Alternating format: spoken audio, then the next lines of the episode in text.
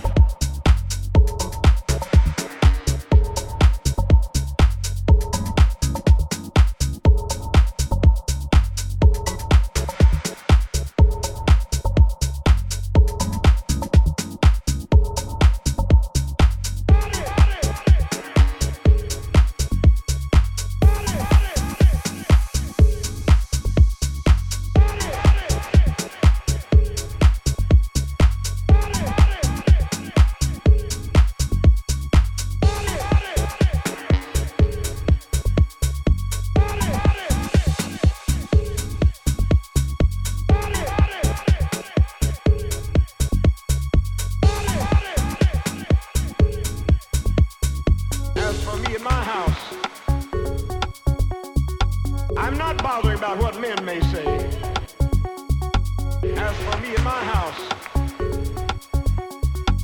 But in 5 years, none of our people have died.